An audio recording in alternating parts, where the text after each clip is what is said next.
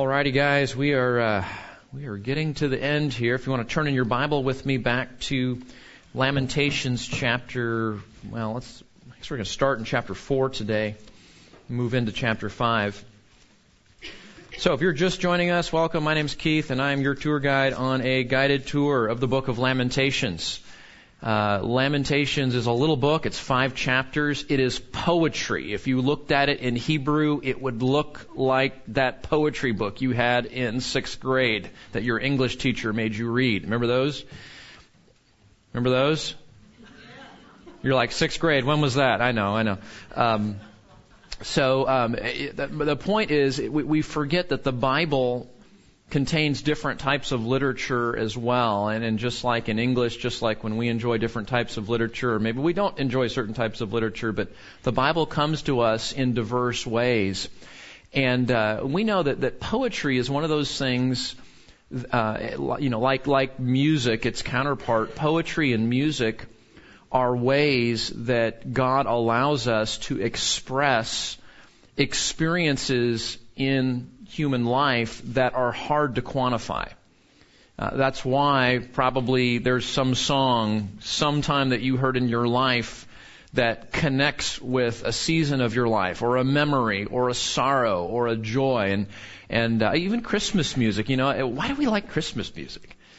You know, I'm uh, where was I sitting? I was sitting somewhere in a restaurant last week, and uh, Andy Williams comes on the Spotify channel or whatever they were playing. It's the most wonderful time of the year. And before I know it, I, I'm like thinking about my living room growing up and the little, you know, train that we used to have around the tree. It just, music has an ability to, to do that, to connect with memories and seasons and times, but both in a way that's positive and enjoyable and in a way that's actually very sorrowful and painful, depending on the, the nature of it. So, it's not surprising in light of how God made poetry and music to connect with the human experience that we have books in our Bible that are poetic because what they're doing is they are connecting with those parts of the human experience that are hard to express in, in prose or in some other way.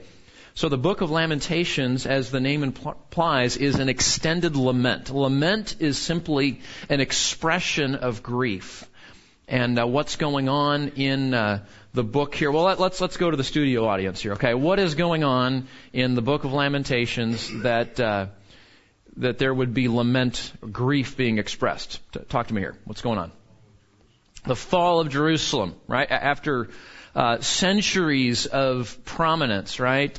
And uh, they, the Israelites take the land, and then the kings, and then they begin to decline, and they're not following God and, and they're turning away from His law. And so decade after decade, century after century, God sends these prophets to call the people back to faithfulness to Him and to an exclusive allegiance to worship Him and to His ways and laws. And um, the people largely turned a deaf ear. Uh, one of one of the takeaways, guys, from from this book is recognizing just how seriously God takes our disobedience and our uh, our divided hearts as we, you know, we're trying to follow Him, and oh, look at this, you know, and we're distracted in that, and, and even rebellious in that. Okay, so so Jerusalem is destroyed. Jerusalem is destroyed. Why?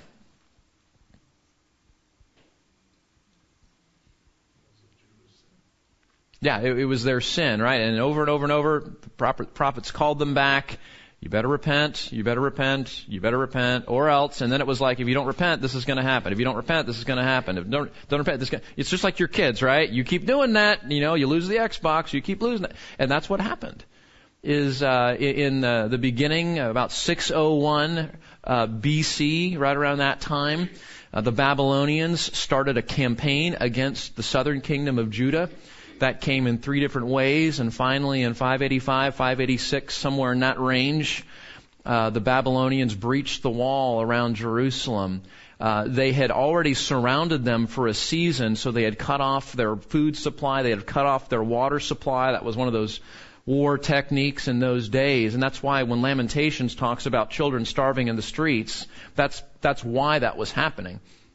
And so they come in and then they set fire. They they pull out the Um, can you imagine? Just, just you're sitting there and you're watching that temple just destroyed, just on fire, people looting, pulling out the holy furniture of God and running it off and putting it into the house of their gods. And you remember in the book of Daniel, remember Belshazzar has a feast, right? He wants to impress all his friends, so what does he do?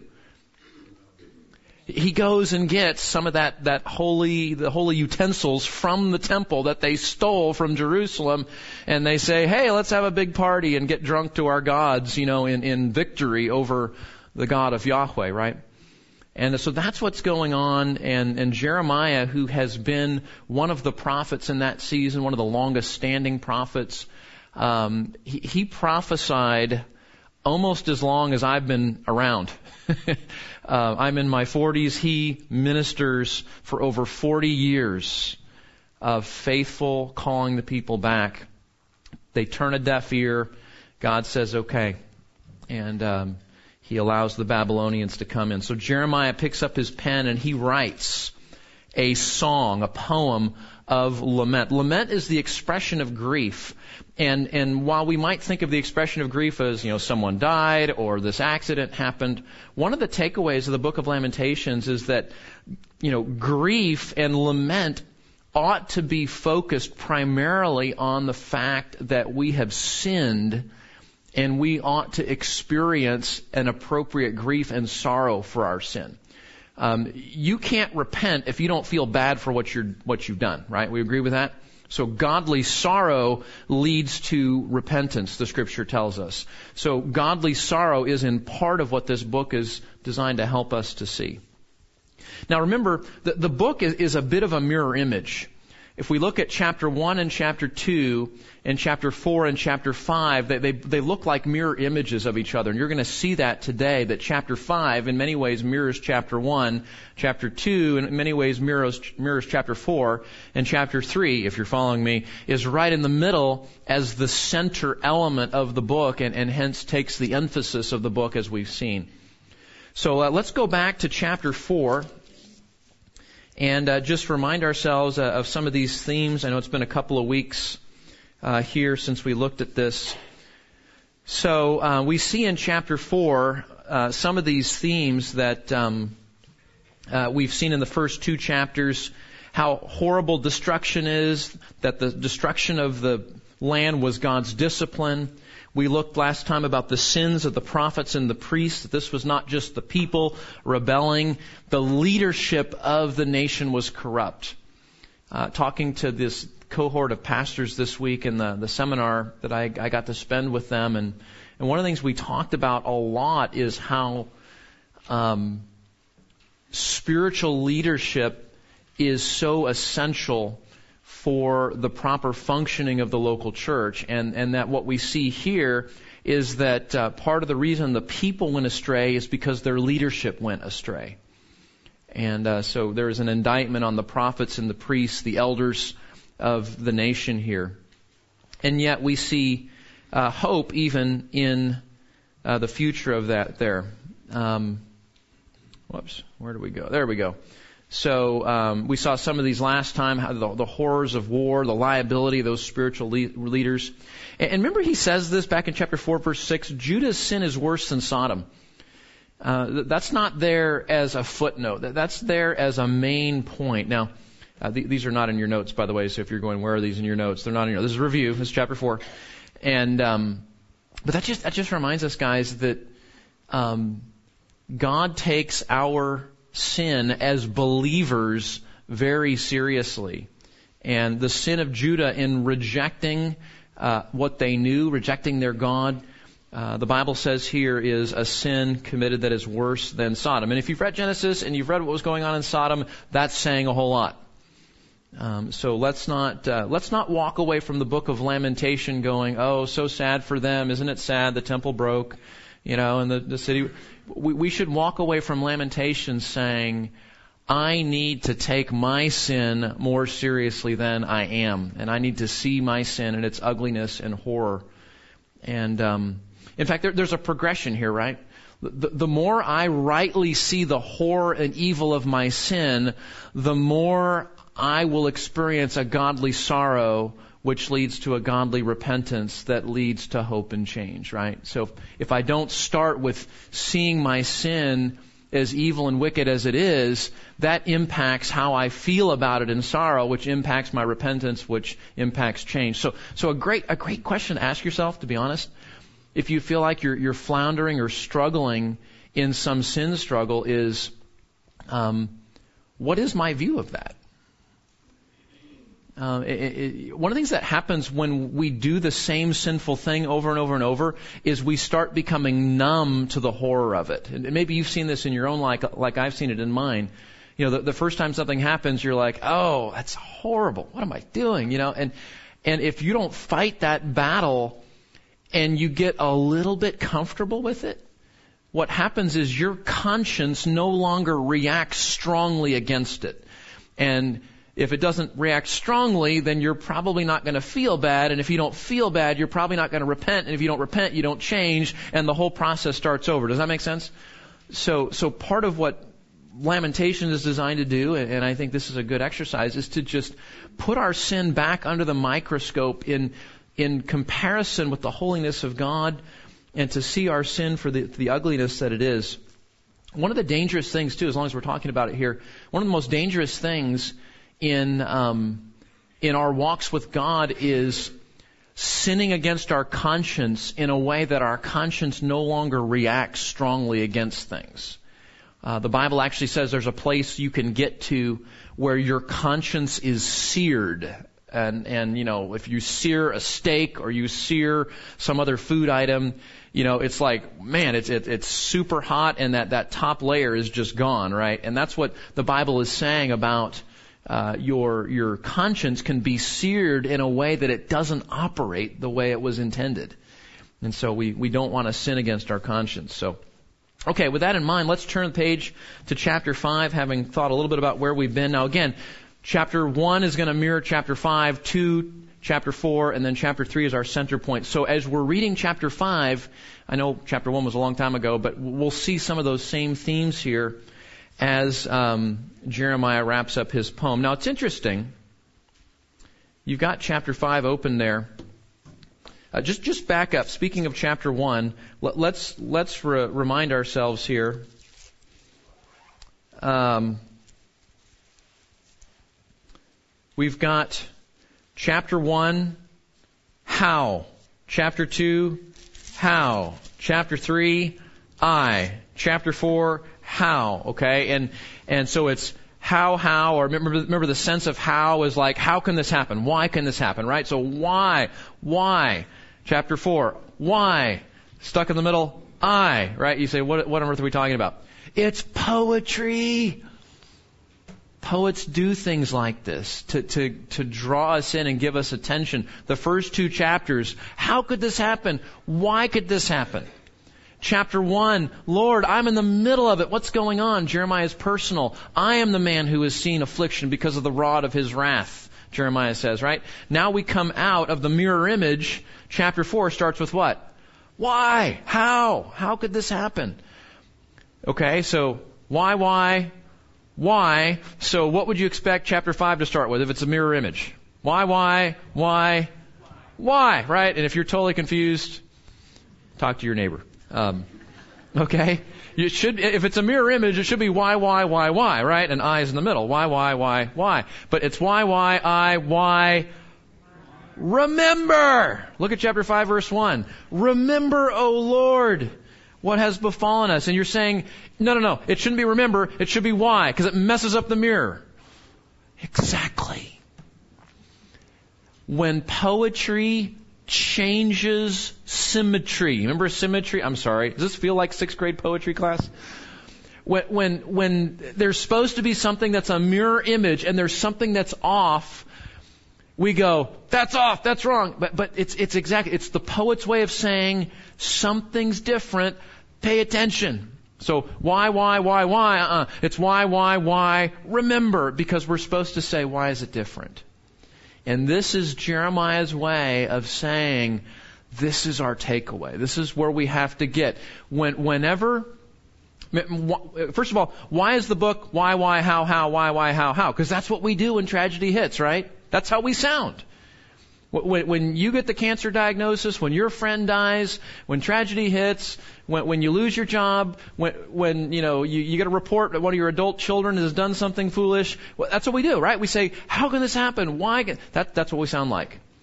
And what we need to do instead of saying why, why, how, how, is to remember. Do you see that?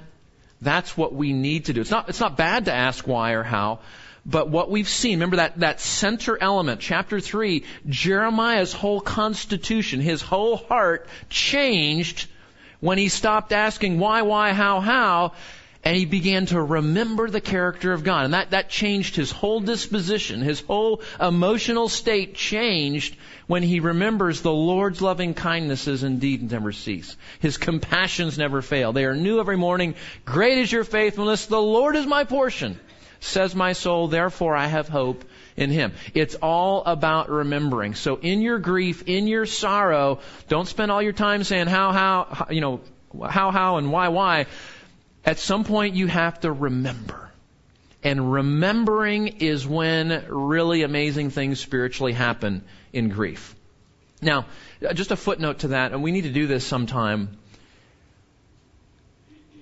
There are times, okay, if I, if I lose my keys, I forget where I put them, and then I find them, that's called Pastor Keith is getting older and forgetful, right? Um, there are times in the Bible that the Bible says if you forget something, it's sin. It's sinful.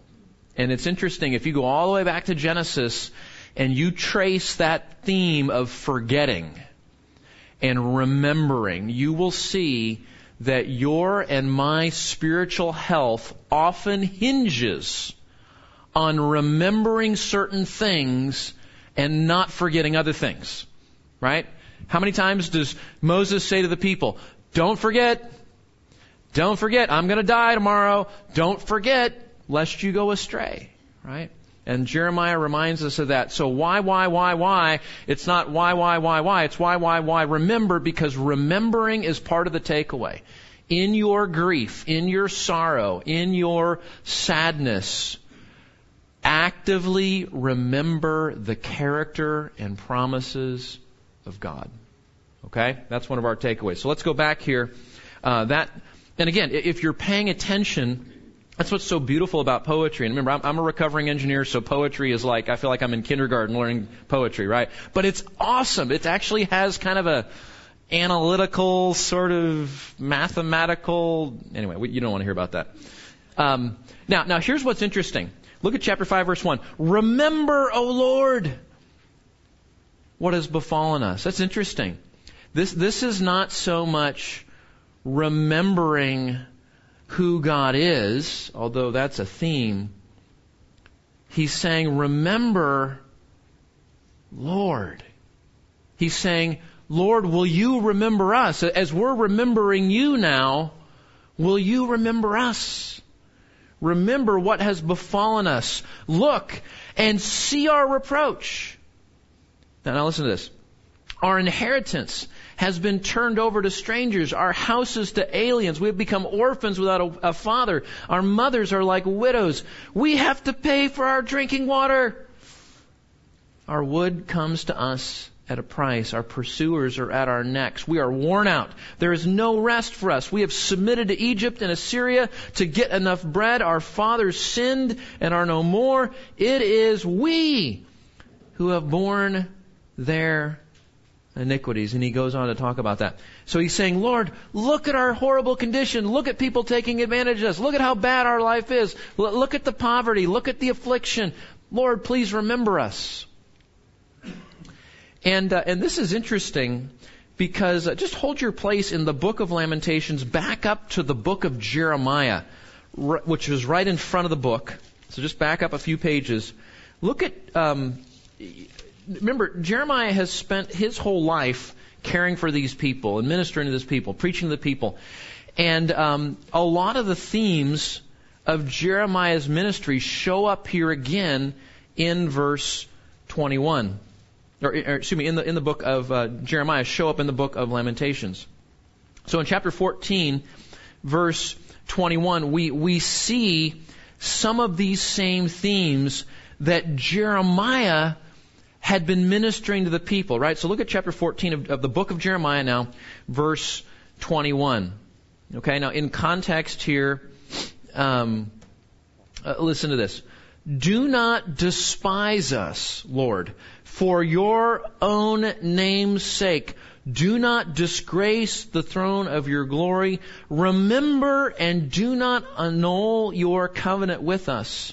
Are there any among the idols of the nations who give rain, or can the heavens grant showers? Is it not you, O Lord our God?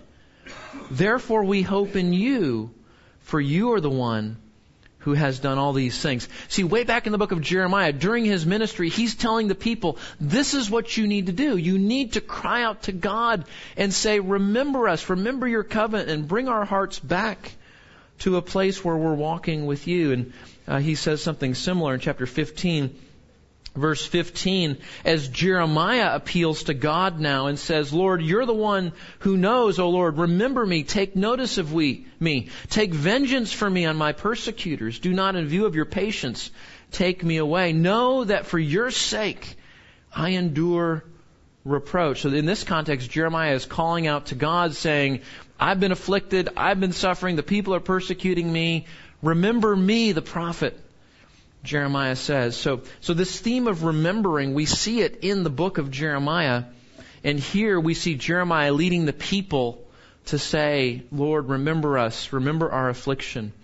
Uh, and then, of course, um, that center point in Lamentation itself, verse 19, remembering is the theme that kind of turns things around. So, again, the point is in grief and sorrow, we, we want to remember God and we want to be we want to be mindful that He remembers us and will be faithful to His word. Um, second kind of point here in uh, in verses two and following. Again, we get a description of uh, of some of the the challenges and destruction and details and. And um, he says there in chapter 5, verse 1, Remember, O Lord, what has befallen us. Look and see our reproach. So, Lord, have mercy on us. Pay attention to us, help us, rescue us, remember us. And let me tell you why we need rescue. And then he's going to recount again some of these horrors. Just, just look with me here. Look at verse 2. Our inheritance has been turned over to strangers, our houses to aliens. That's what happens when war happens, right? Someone comes in and destroys your house and takes your stuff. And uh, the people are calling out saying, They've taken our inheritance. They've taken our land. They've, they're inhabiting our houses. They've taken our houses there. Down in verse 18, he says something very similar. He says, Mount Zion is desolate. Foxes prowl into it, you know, so there's this great holy building, the temple and the Temple Mount and all that, and now you can see it in shambles and like animals are coming in at night looking for food and shelter and whatnot, and uh, the land and the houses have been utterly destroyed. Secondly, we see the death of loved one. Verse, verse 3. We have become orphans without a father. You have children whose fathers have been killed in battle and in the assault of the Babylonians. Our mothers are like widows. So there's moms and dads are dying, leaving children without parents. Uh, we see Thirdly, the poverty and exhaustion of war and exile. Look at verse 4. We have to pay for our drinking water. And you're like, yeah, I do too. I make a check to AMUD. Every, I know, I know. It's not, that's not what it's talking about. Um, it, it's saying that uh, in order to survive, especially as the Babylonians were cutting off uh, supplies of food and water, they were having to go to other nations and um, rely on them for their basic necessities. And we can go back and trace some of the history of that with the nation of Judah. You remember those of you that uh, were in my Isaiah study a few years ago, we talked about that, how as Judah is being assaulted and surrounded first by Assyria and then again by Babylon, one of the things the kings of Judah were tempted to do instead of trust the Lord was to make these alliances with other foreign countries, which God had forbid them to do. But they did that. Some of them were tempted to do that. Why? because they're saying if we don't make an alliance with another country, Assyria is going to wipe us out. So we're going to we're, we're going to um, uh, get in partnership with these other nations to try to push back against Assyrian and later on Babylonian pressure. So that's what's being talked about here, right? That we're having to make these alliances to rely on other nations. We're paying for our water. We're paying for our wood. Our pursuers are at our necks. You can picture the Babylonians assaulting day after day, year after year, even, and uh, and finally, sort of starving out the people. We are worn out.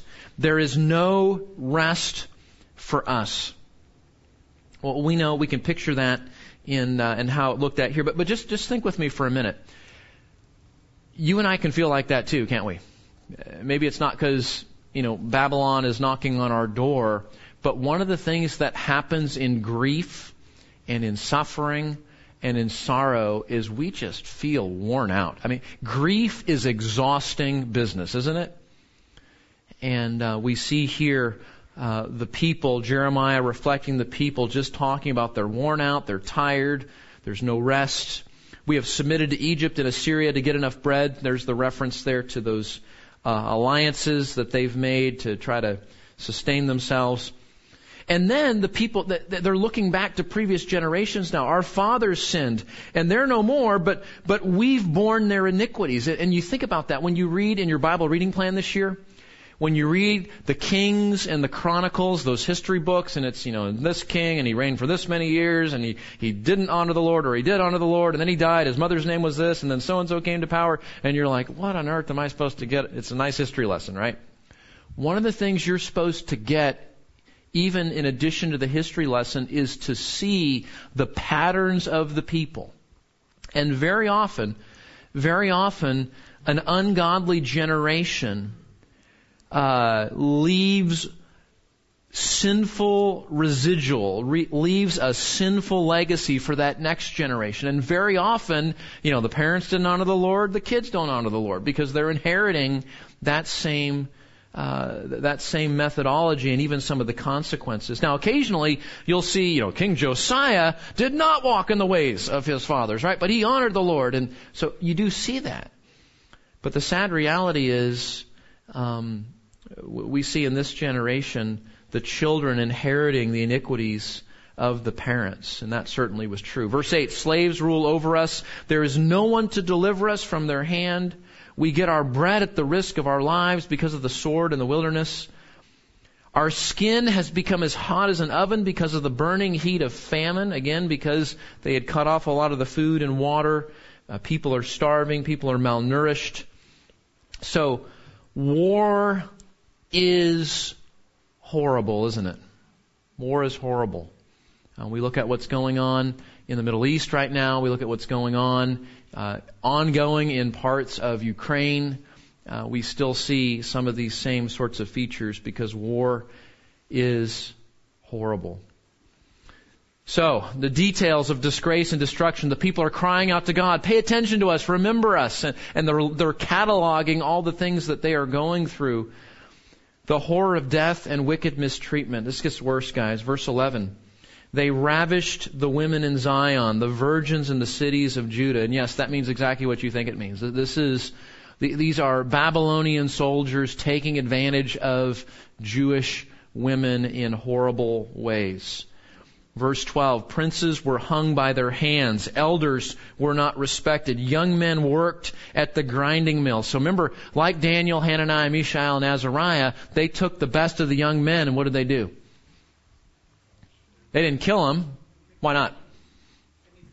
Yeah, that's that's great labor, isn't it? Right? So they they kill all the old guys and they kill all the guys that, that can't be helpful to the nation, and they take the young men, the the strong. Remember Daniel, right? He they're well looking, educated, talented. They take the cream of the crop. They take them back to Babylon to serve as slaves. And that's what Jeremiah is crying out here about. The young men are, are working at the grinding wheel, meaning they've been taken in as slaves. Youth stumbled under loads of wood. Elders are gone from the gate. Why? Because most of them are dead and they're not in their posts anymore. Young men from their music. Uh, the horror of what's going on here, people being taken advantage of, killed, enslaved.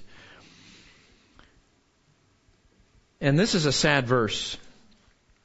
The joy of our hearts has ceased. Our dancing has, be tur- has been turned into mourning. Now, if you're a Baptist, just don't stumble over that verse. Um, there's dancing in the Bible. I hate to be the one that told you about that, but anyway, this, this is godly dancing, all right? This, this is Jesus honoring dancing here. But their point, the point is, this has happened. People are dying. Starvation, war, destruction, slavery. And this city that used to be the beacon for Yahweh is now in utter ruin.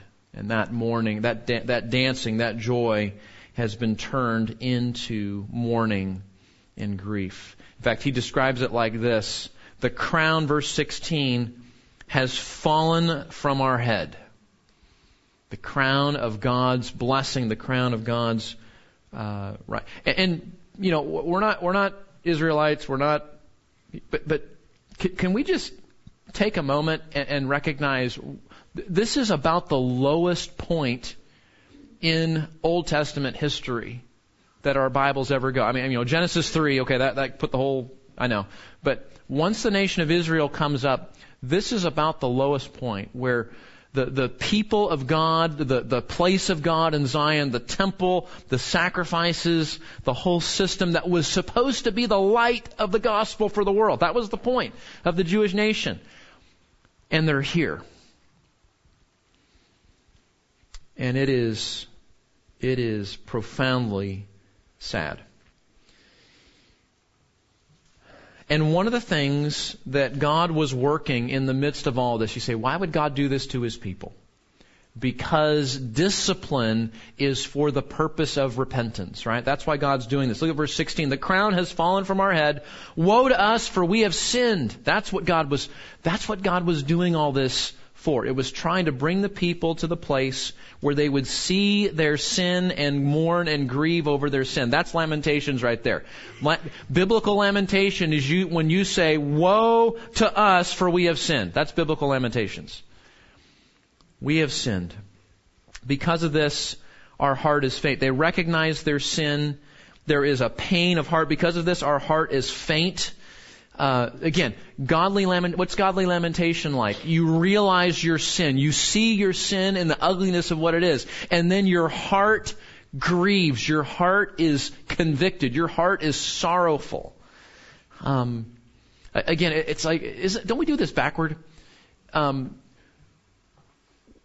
we get sorry for that touching scene in that Christmas movie that we watch every year. You know, you do that, I do that. You know, um, and there's nothing wrong with that. Touching movies are great, but but why why why do we, are we good at that? But when it comes to I committed this horrible sin, I don't feel bad about it a lot of the time. Or I don't feel as bad as I ought to feel about it what God has done in discipline is to bring the people to see the ugliness of their sin so that they will experience a godly sorrow, a godly lamentation for the purpose of repentance and change, right? Remember what, remember what uh, uh, Jeremiah says back in chapter 3? He, he's not going to do this forever. He's not going to afflict us forever, right? He's afflicting to bring repentance and restoration. And, um, you know, we, we usually don't have the benefit of God telling us, by the way, I'm putting this hard thing in your life to discipline you. But we should always ask the question when God does bring affliction in our life, is there something I need to pay attention to that I'm ignoring?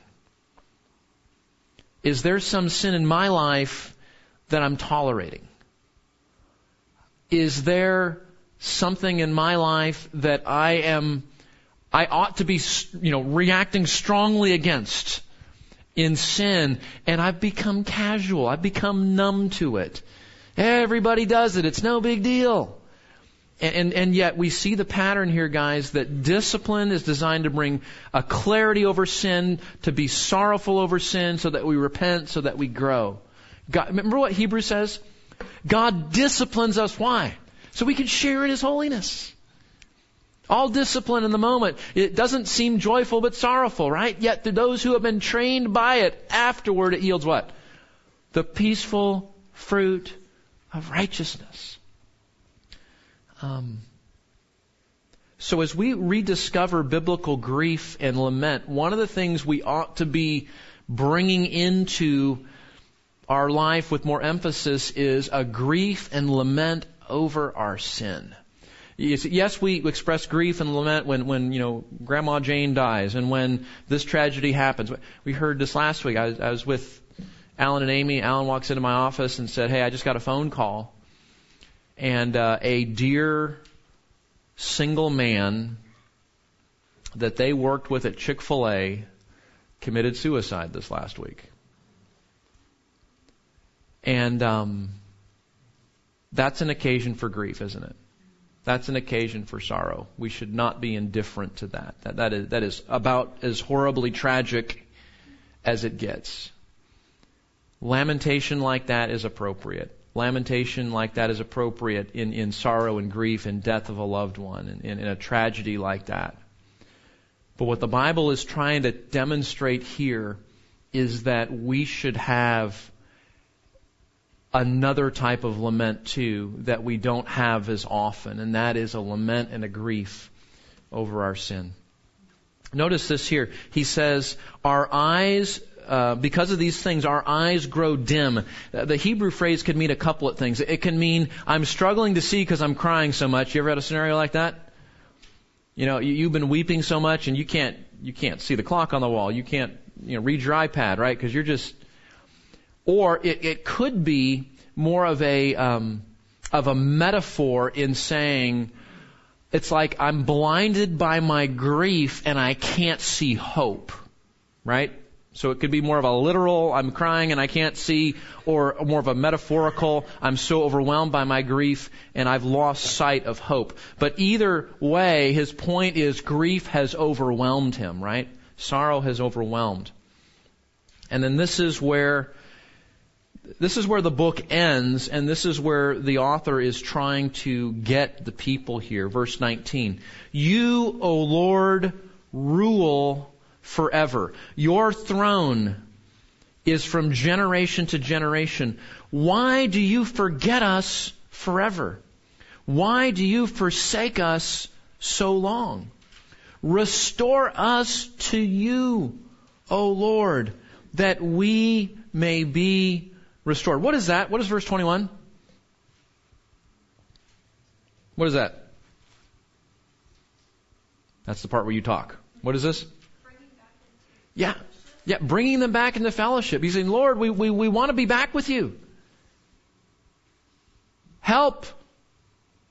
Um, and, and notice, notice verse 20. This is so important. It's not restore our temple, restore our city, fix our wall, kick out the Babylonians. It, it's not like restore us like fix our stuff, God. It's restore us to, say it, you. That's repentance. That's repentance. When you want God more than you want Him to fix your problem. That's repentance. You see that? When we sin, it's easy to say, Lord, this is miserable because of this consequence and this consequence and this consequence. Lord, I'm sorrowful. Uh, fix, fix all this. That's not repentance. Repentance is not, I feel bad for what I did because I'm reaping the consequences. Repentance is not, my life is miserable because I made some bad choices. Repentance is when you see through all of those temporal consequences and say, Lord, I want you back. Please restore us to you. You see that? That's where this book has been going. It's lamentation not because the city is burning. It's lamentation not because people are dead in the streets. It's lamentation not because Daniel and Hananiah, Mishael, and Azariah, and a whole bunch of other young men that we know and love are taken off as slaves about. It's not, Lord, fix this. We're sad. It's they finally get it. They finally get it. Yes, all those things were horrible. Yes, we should weep and lament. But this is the point. Lord, restore us to you. And what brings that about? This is interesting. Talk about what poetry does, right? In Hebrew, usually the verb comes first. Um, so if uh, if Roger and I were were going to go down to Grump's Hamburgers, uh, we would say, "Go to Grump's we." You say, "Go to Grump's we" doesn't make sense. That's because we're not Hebrew speakers, right? Go to Grump's, that's the verb. Well, go is the verb, right? Comes first in the sentence. That's not how we speak in English, right? Normally we would say, we go to Grumps, right? The noun comes first and then the verb. I'm sorry, I'm doing poetry, now I'm doing grammar. Ugh, what a horrible teacher I am today. Okay. No, this is important because you need it, you will see this in your Bible. Um, look what, what, what it says here, verse 19. You, O Lord, will rule it forever. The pronoun comes first. You, Lord. That's, that's out of order in a Hebrew sentence. You don't do that in Hebrew. The verb comes first. So if they put the noun there, it's like, hey, pay attention to this. Because it's the point. Okay? And, and actually it's redundant. There's two nouns here. You, O Lord. Um, and again, that's doubly emphasis. What, what the writer is saying, Jeremiah is saying, representing the people, is, wait a minute. Wait a minute. You rule forever. You, Lord, rule forever. Your throne is from generation to generation. What, what do you think they just realized here? What is it? Yes, Gene. God's in control. That's right. Is that hard to remember when you're hurting? Is that hard to remember when you're grieving? Where do you run, right? So all this filters down, you know, horrible things, war, death, destruction. Wait a minute. God's still in charge. You, O oh Lord, it's emphatic. You reign forever. Your sovereign rule is over all. You are in control. You are over all this.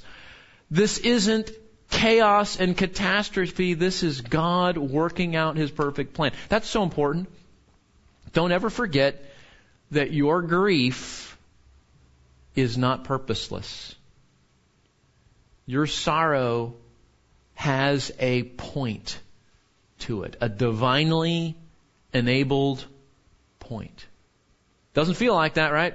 Sorrow feels out of control, chaotic, random, horrible. Sometimes it feels like Jeremiah felt like early on that God's actually like, you know, beaten up on him, like God's my enemy. But God is the sovereign ruler over all. He's in control over all these things. There is a purpose, there is a point, and we get that in the next emphasis here, right? He says, Why do you forget us? Why do you forsake us so long? Restore us to you. Restore us to you. Sometimes we can misinterpret God's discipline as God's forgetfulness. Can't we? We can interpret our affliction as God doesn't care. We can interpret our sorrow as God has forgotten about us. And you see them doing that right here? Why have you forgotten? Why don't you see us? Uh, and yet, He is overall, isn't He? You say, wait a minute, I, I thought they just said, Lord, you rule forever, your throne is from generation to generation, why do you forget us forever? It sounds like they're saying two things. It sounds like they're saying, Lord, we know you're in charge, but it seems like you forgot us. Which one is true?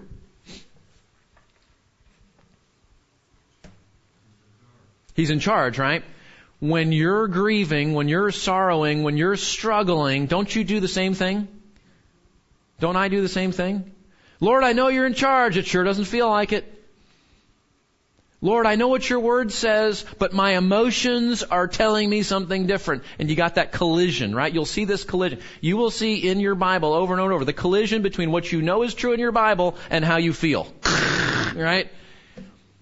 And that's what's going on here. They're, they're, they're wrestling with the reality, Lord, I know you're in charge, but it feels like you've forgotten us. But watch where this goes. restore us. I love that. It's the Hebrew word shuv. That's the word for repent. And, and I love it. It can be used in, in certain senses. You guys know the word repent means I'm going this way, I stop, I turn around, I go the other way, right? It, it's a U-turn. That's repentance, right? Sometimes this word is not just like I'm changing my direction, like I'm going to sin, I'm going back to, to the, you know, God's Word. Sometimes it takes a, a second gloss, a second type of meaning that's much more personal. And it has the idea of turning us around in order to bring us back. And that's, that's the way it's being used here.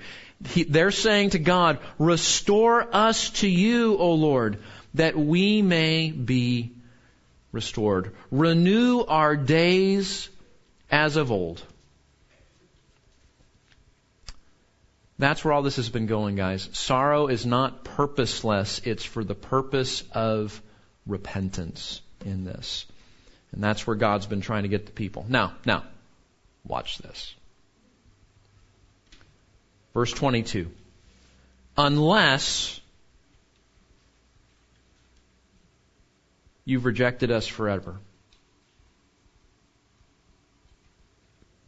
and are exceedingly angry with us. Now, you got to put yourself in the sandals of the Jewish people in this day, okay? Your parents are dead. Your older brother just got taken off to Babylon as a slave. Your younger sister has died of starvation and she's lying right there in the dirt and she's getting trampled on by Babylonian soldiers. You look out in the distance, what used to be the temple is a pile of flaming rubble. People are looting the furniture. And you're asking yourself the question, maybe we went too far this time. Maybe we sinned so bad that God says, I'm done with you. So it's, Lord, we know you're sovereign. We've sinned. Restore us, heal us, we repent, we get it. Why aren't you listening? Maybe because we went too far. You ever felt like that? What I did is beyond the grace of God. And yet, turn with me back to Jeremiah, the book of Jeremiah. All throughout Jeremiah's ministry, woven into his rebukes, woven in his, in, into his calls for repentance, woven into his words of judgment. Jeremiah was always careful to put words of hope in here. Look at chapter 31, verse. Well, let's pick it up in. Um, let's look at 31, 31. Behold, the days are coming, declares the Lord when I will make a new covenant with the house of Israel and with the house of Judah, not like the covenant which I made with their fathers, which they broke. Verse 33, but this is a covenant which I will make with the house of Israel after those days. I will put my law within them, and on their heart I will write it. I will be their God. They shall be my people. And they will not teach again each man his neighbor, saying to his brother, Know the Lord, for they will all know me, from the least of them to the greatest of them, declares the Lord, for I will forgive their iniquity and their sin I will remember no more. Look at verse 37. Thus says the Lord, if the heavens above can be measured and the foundations of the earth searched out below, then I will also cast off all the offspring of Israel for all that they have done, declares the Lord. Verse 38, Behold, the days are coming, declares the Lord, when the city will be rebuilt for the Lord. And he goes on to describe that whole endeavor. God's saying, there's hope. Though I afflict, there is a new covenant coming, there is a restoration. I will not forget you forever. Flip the page to chapter 33, verse 26. And he says something very similar.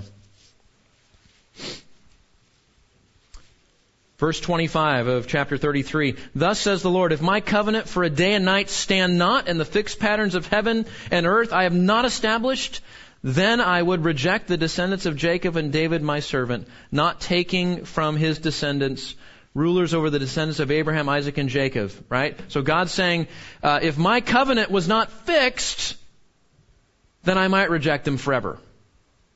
But that's not true, is it? My covenant is fixed. It has been established. And so he says at the very end of 26, but I will restore their fortunes and will have mercy on them.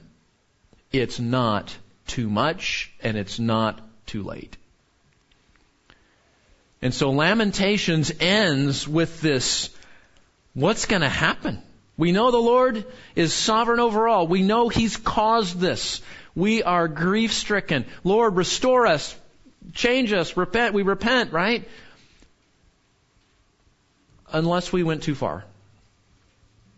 And you're just going to stay angry forever. And yet the message of the book of Jeremiah is because of God's faithfulness to His promises, it's never too late. We're never beyond the hope of God's mercy. You say, what, what's the takeaway? What's the takeaway? In your grief, in my grief, whether it's over sin or something else, it is easy to forget the promises of God. And it is easy to think that the affliction and the sorrow is forever and God is just forgotten and He's just done. So in those moments is when we need to remember most the promises of God, the character of God, the provisions of God, and to rehearse those things like we saw Jeremiah doing himself earlier. Do not believe the lies of your own emotion in grief. Turn to the promises of God. Turn to the character of God. Remember His mercies. Remember His character and faithfulness. And of course, we're talking about, you know, Old Testament. We live on this side of the cross, don't we? We, we live with the full provision. God in human flesh is what we're going to sing here in a moment, right? All these Christmas songs that God has come to us in the person of Jesus. We have the full provisions and promises. And how does our Bible go? There's no condemnation to those who are in Christ Jesus. Nothing can separate us from the love of God in Christ. Jesus is the same yesterday, for a, uh, today, and forever. And we can remember that on days that are hard and days that are full of grief. All right, we're not done though. We're not done. Uh, that's the last chapter, but we have a few more passes over the airport we need to make talking about lament before we land the plane. So we'll talk about those next time. Father, thank you for reminders, first of all, that you love us and you are in control, that you love us even in affliction, that you care about our holiness. You care about our walking with you, and so you will bring discipline and affliction as you did here in, in horrible and graphic ways because you love your people and you long for them to be like your son. Father, I pray as we learn these themes ourselves in our own grief, our own sorrow. Lord, help us to take our sin seriously. Help us to look at our sin with horror and wickedness and let that lead us to a godly sorrow that leads us to a true repentance, that leads us to change and growth. And Father, never to forget in, in moments where our emotions are overwhelming to us and we're tempted to believe that you've forgotten, that you are always faithful and true and that we can trust you. Lord, help us to rehearse those things when we need to, uh, that, that we might find you in our affliction. We pray in Jesus' name.